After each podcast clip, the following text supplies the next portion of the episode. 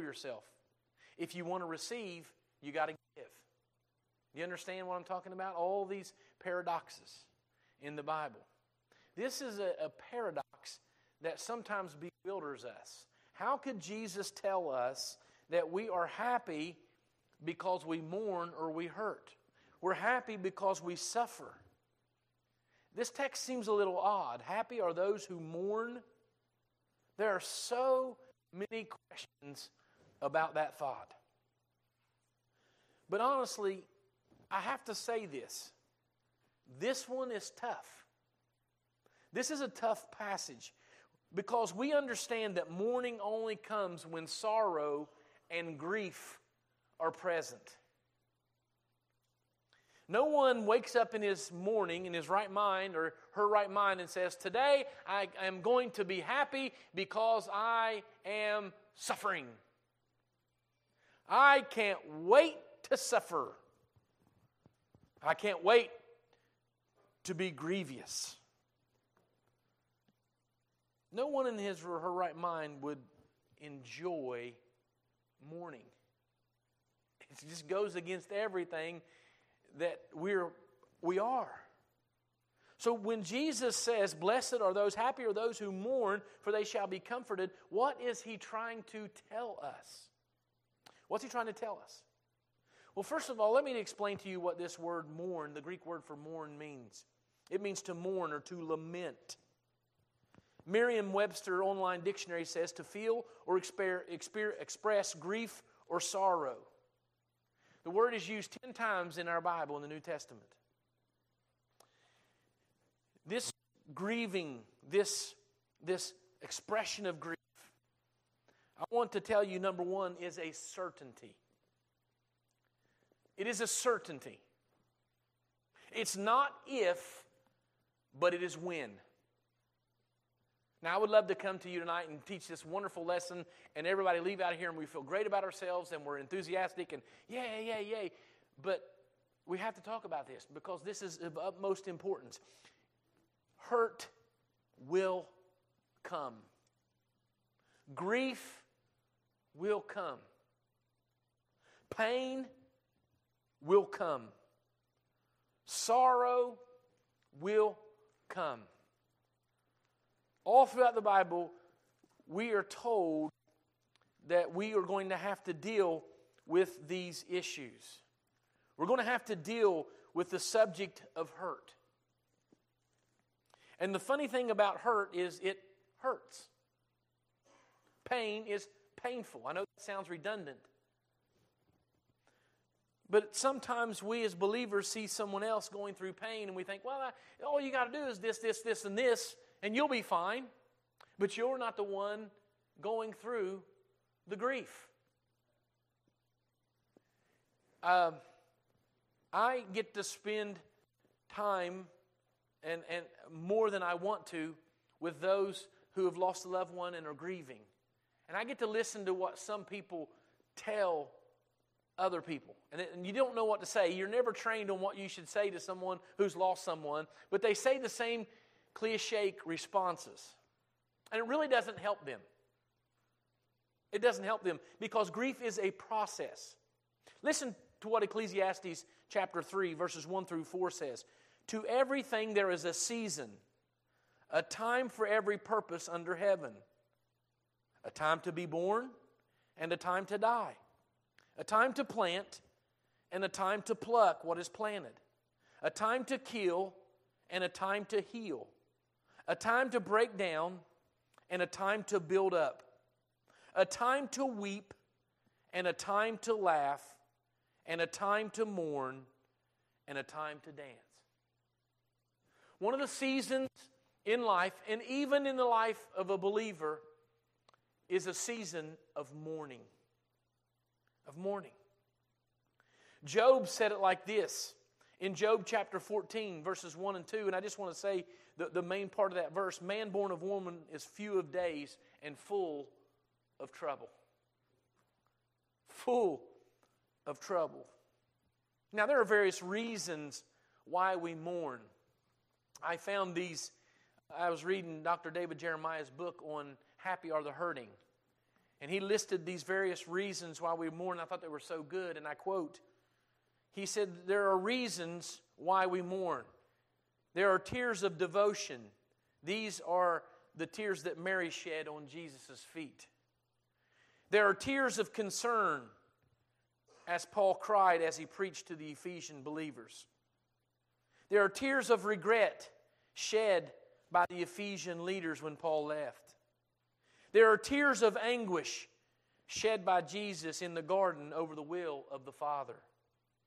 There are tears of compassion when Jesus wept over Jerusalem as sheep having no shepherd headed to the slaughter. There were tears of sorrow that accompanied death and disappointments.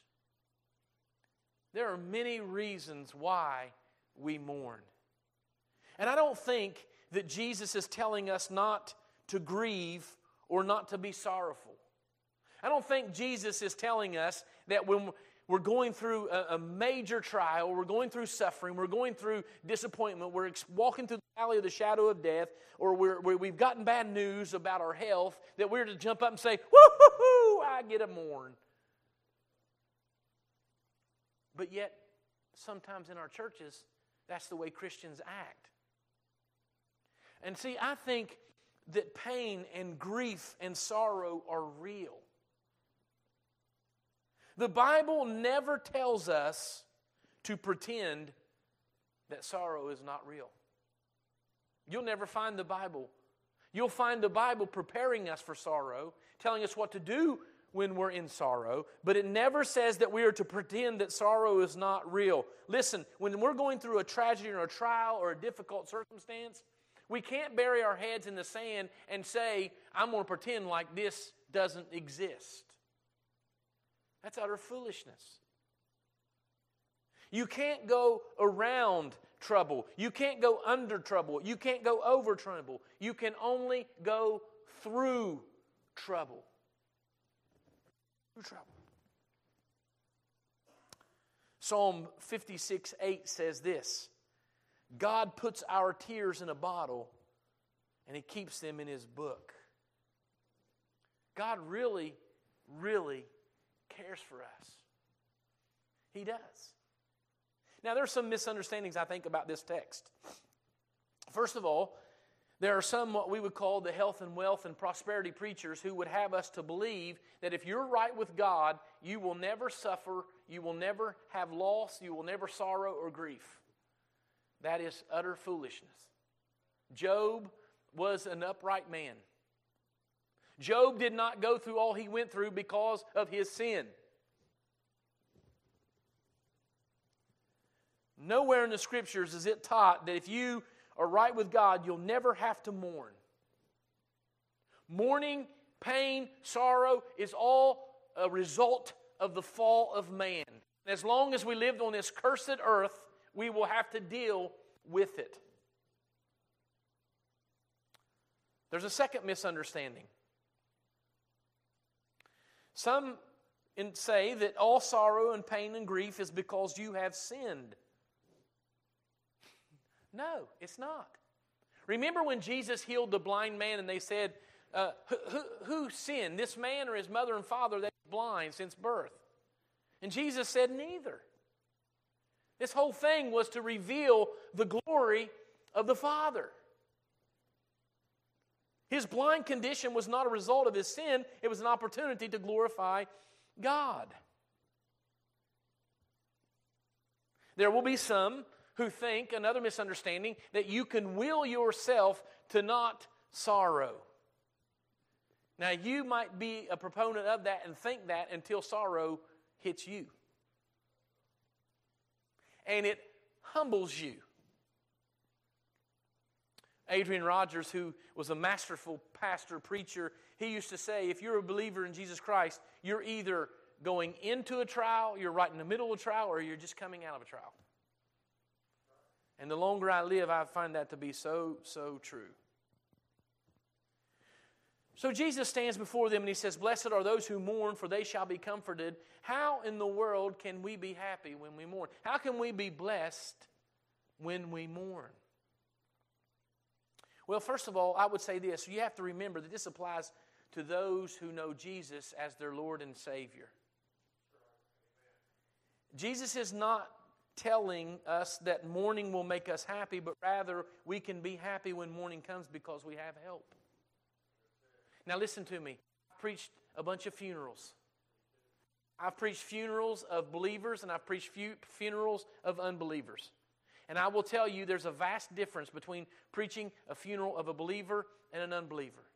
There's a vast difference at the funeral home between the family members that are left behind who are believers and who are those who do not believe. Remember in Thessalonians when Paul was writing to the church at Thessalonica about the rapture? And he said, We sorrow not as others who have no hope. There's a difference in sorrow. There's a difference. And so it's abundantly clear because Jesus has never promised comfort to the lost. But he does promise comfort to us. I want you to watch this. Look at verse 4. Blessed are those who mourn, for they shall be comforted. This word comforted is parakaleo. It is a verb in the Greek. It means to be called to one side, to call for summon. In John chapter 15, I'm going to sneak over here real quick and read this. But when the Helper comes, or the Comforter comes, whom I shall send to you from the Father, the Spirit proceeds from the Father, he will testify of me. He's speaking of the Holy Spirit, and he uses this word, but he uses it in a masculine noun, which is parakletos. And it means one called alongside. He is telling the believers he's going away. He's been preparing them in John, and he says this He says, Listen, I'm going to go away. In chapter 14, I'm going away and I'll come again. And he says, I have to go away because if I don't go away, then the Father won't send another comforter of the same kind, a parakletos, that masculine noun, which is the Holy Spirit. When Jesus stands before them and he says, Listen, blessed are those who mourn, for they shall be comforted, he ties it with the Holy Spirit, and he is going to let us know that number one, Number one, when we mourn, we have someone called alongside us to help us the Holy Spirit. The Holy Spirit. Jesus is saying to his disciples, when you mourn, the Holy Spirit comes alongside of you to help and strengthen you. The Holy Spirit walks through our pain with us. And He knows more than anyone that the pain we're going through sometimes is so great we don't recognize His presence. We don't recognize His help. But it doesn't change the fact that He's there and He's helping in His way. Secondly, when we mourn, we have someone to run to. Psalm 18:2 The Lord is my rock and my fortress and my deliverer, my God, my strength, in whom I will trust. Psalm 34:18 The Lord is near to those who have a broken heart and save such as have a contrite spirit. If you have a broken heart, the Word of God says that God is near you. Yet again, our pain sometimes is so great, all we can see is our pain and our sorrow. We don't see that God is near. And it doesn't change it just because you don't recognize it. It doesn't change the fact. It doesn't say he's near to those who have a broken heart and notice he's near. It doesn't say that. Says he's near the brokenhearted. So when we mourn, we have someone called to help us, the Holy Spirit. When we mourn, we have someone to run to, our refuge, Jesus, our Savior, and we have the Heavenly Father. Number three, when we mourn, we have someone to weep with us. In Romans chapter 12 and verse 15, he's speaking to the church Rejoice with those who rejoice, and weep with those who weep. Now, if you get nothing else, hear this. Church, we're a family. And we are here for one another. What I lack in, you have and fill that void. What you lack in, I have and fill that void, and we work together. Every joint supplies. I cannot overestimate the importance of the church family weeping together. Cannot. And I don't want to be so arrogant as to say what I'm going through is more difficult than what you're going through because what you're going through is the most significant thing in your life right now, and what I'm going through is the most significant thing in my life right now. And we have to come to an understanding that some other people hurt just as much as we hurt. And there's nothing wrong with not having all the answers. I've told you this illustration before. There was a man who, an elderly man who lived in a neighborhood, and his neighbor, there was a young girl, uh, and he lived by himself, and he befriended her, and she would come over and get popsicles, and he would show her things about gardening and read books to her and everything, and, and the families were real close. His daughter lived out of town, and the man passed away. At the funeral, this young girl went over to the daughter, climbed up on her lap, and they were saying something, and they hugged and they were crying. And the dad was trying to figure out what his daughter was saying to this woman who's lost her father. He asked that woman later, or the little girl, excuse me, asked the little girl later, What did you say to that woman? And she said, Daddy, I didn't say anything. I just climbed up on her lap and cried with her. We have a church family to weep with us. And guys, listen, this is what I can't stand about prayer meetings.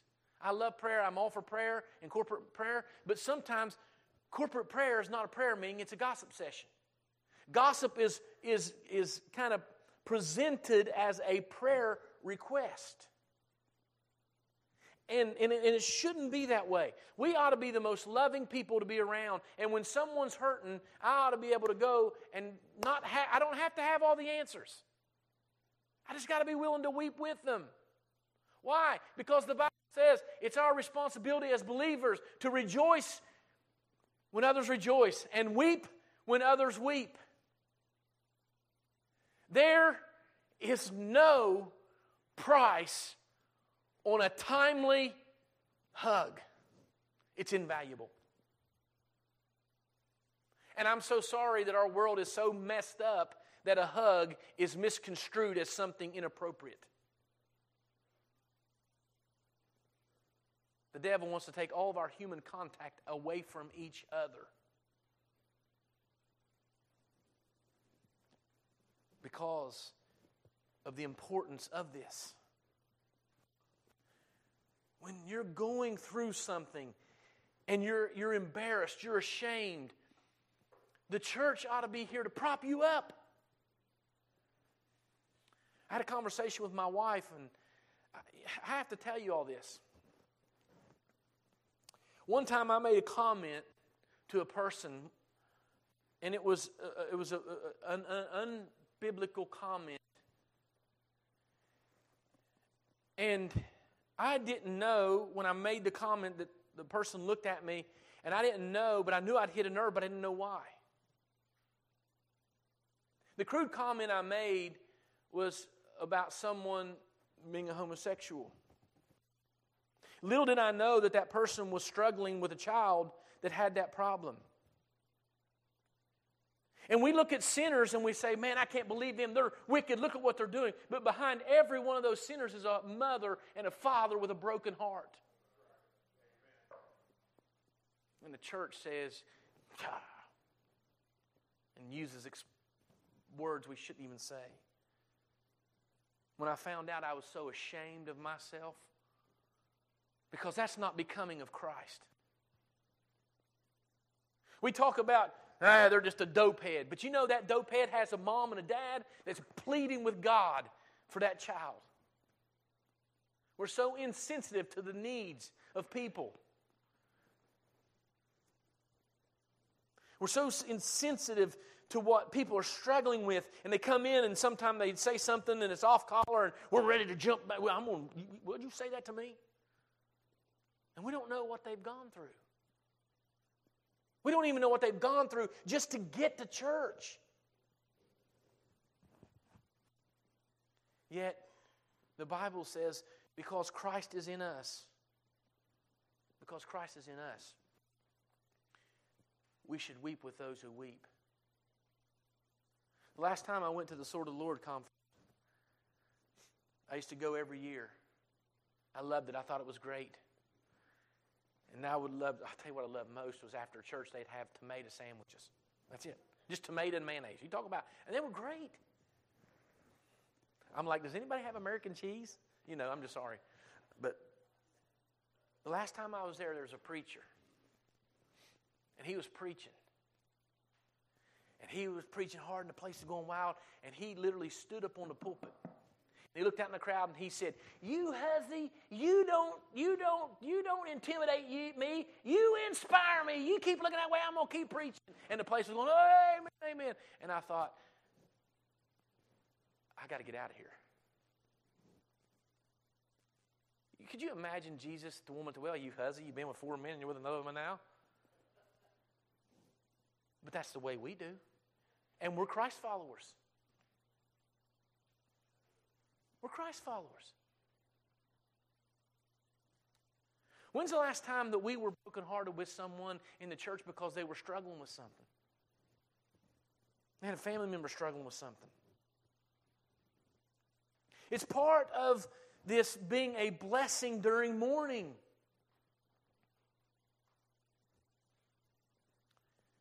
When we mourn, we have someone to weep with us. That's what the church should do. We, Monica and I were talking before. We're a hospital.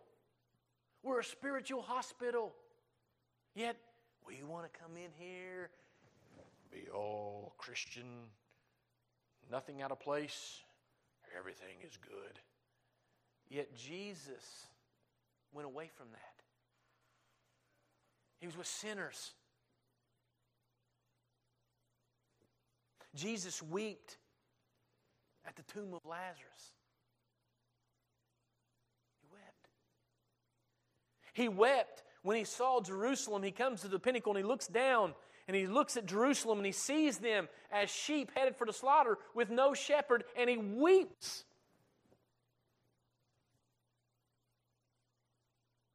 But we have neglected this and we're not better because of it, church. Now, I think we do a pretty fair job, but I think we could grow in this area. If I come to Jim and say, Jim, I, I notice you're struggling, buddy.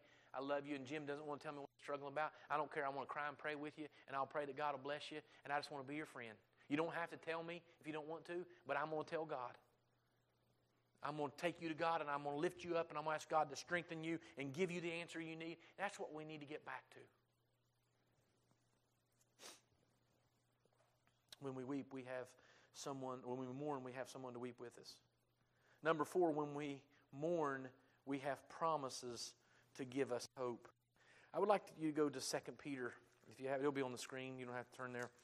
But 2 Peter chapter 1 and verse 4 says this By which have been given to us exceedingly great and precious promises. Now, watch this. That through these, these promises, you may be partakers of the divine nature, having escaped the corruption that is in the world through lust.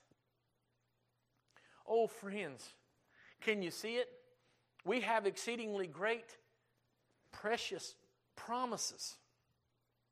And when we mourn, we have those promises to look forward to. Hebrews 13 5, I will never leave you nor forsake you. That is a bedrock promise.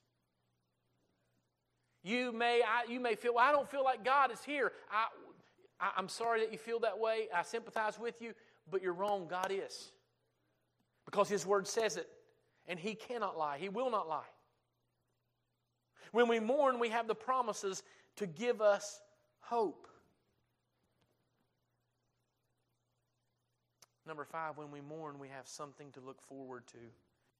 I love this, man. I can't, I can't help it. I just love John chapter 16. Jesus is speaking in Matthew chapter 5 primarily to his disciples. In John chapter 16, in verse 22, he tells them this Therefore, now you have sorrow. But, but is contrast.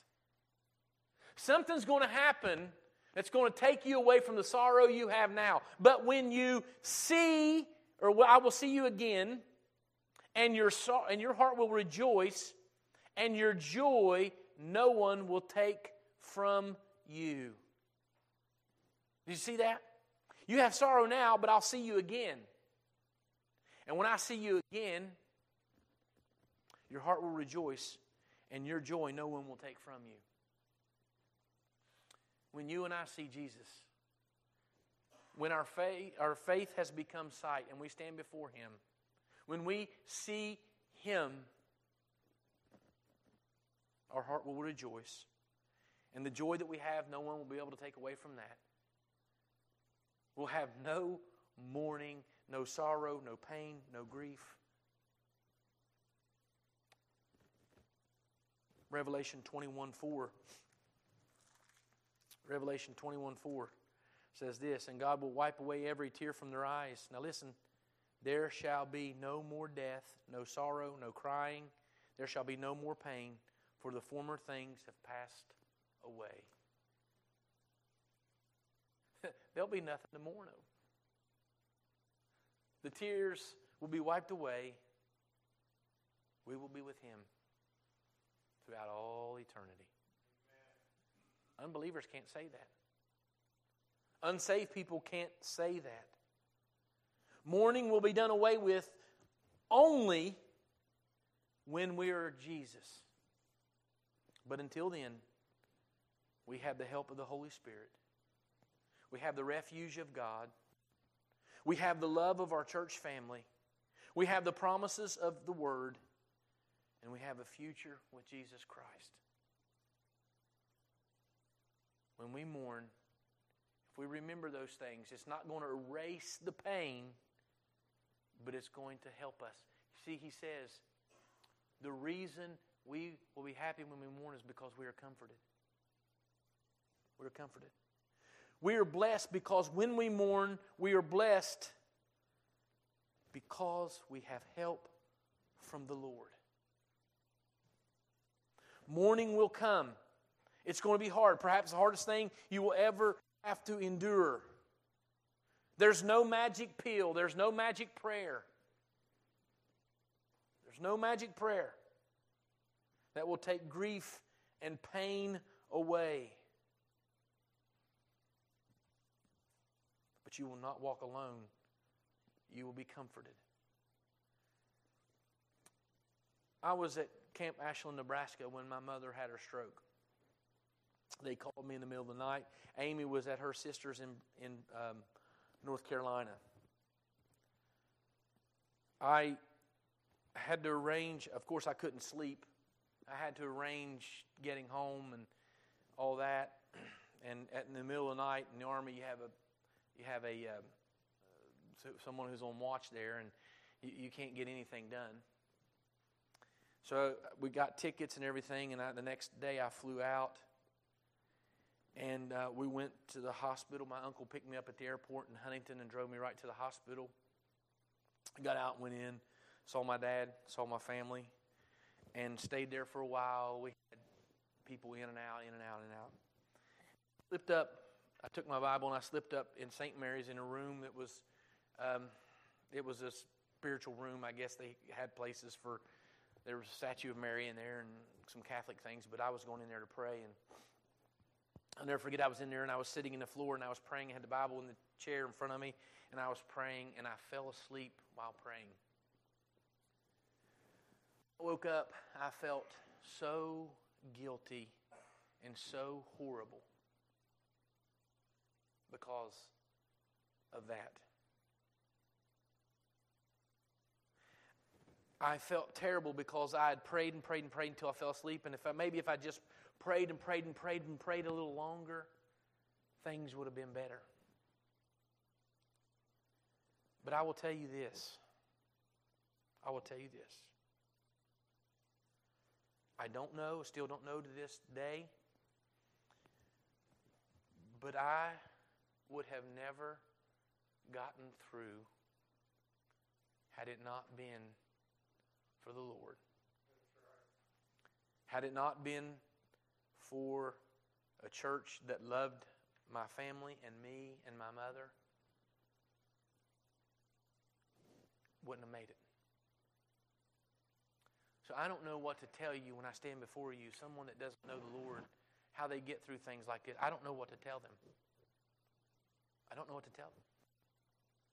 I can't stand at a funeral of someone who's died and there are people out there that are unsaved. I can do nothing for that person in the casket. And I tell them the gospel because that's all I can tell them. I can't tell them that they have the Holy Spirit to help them. I can't tell them that they have God to run to. I can't tell them that they have the love of a church family. I can't tell them that they have the promises of the scriptures. I can't tell them that they have a future with Jesus. But I can tell you that because you believe in Jesus Christ. And it's not going to take away your pain. You're not going to be able to pray enough that the pain vanishes. But you will have the help of God. You will have your church family. And you will get through and you will be blessed because you have come when you mourn. And I will tell you this you ask the unsaved person that's gone through it, and they will tell you, if they were honest, they wished they could have comfort you have. Keith Matheny is one of my best pals. Keith Matheny was preaching in Michigan when his grandfather died, Papa Matheny. Papa Matheny was his hero. He, he was best friends with his papa. I attended the funeral of his papa, and I'll never forget Keith Matheny and his brother in law, Mickey, and Papa Matheny, they were all huge Red fans. They showed up in shirts and a red hat, Red's hat. And they had a they had a, a funeral that was different than most funerals. It was more of a celebration of life because Papa Matheny knew Christ and they were comforted with these things I've laid out to you. And their funeral was different.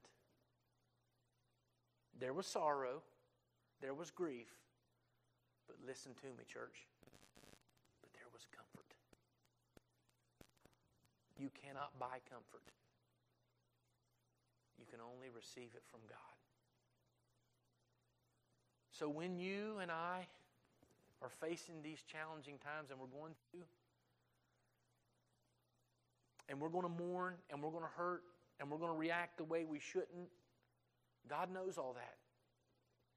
But He's still going to come alongside us and comfort us. He's still going to lead us and guide us.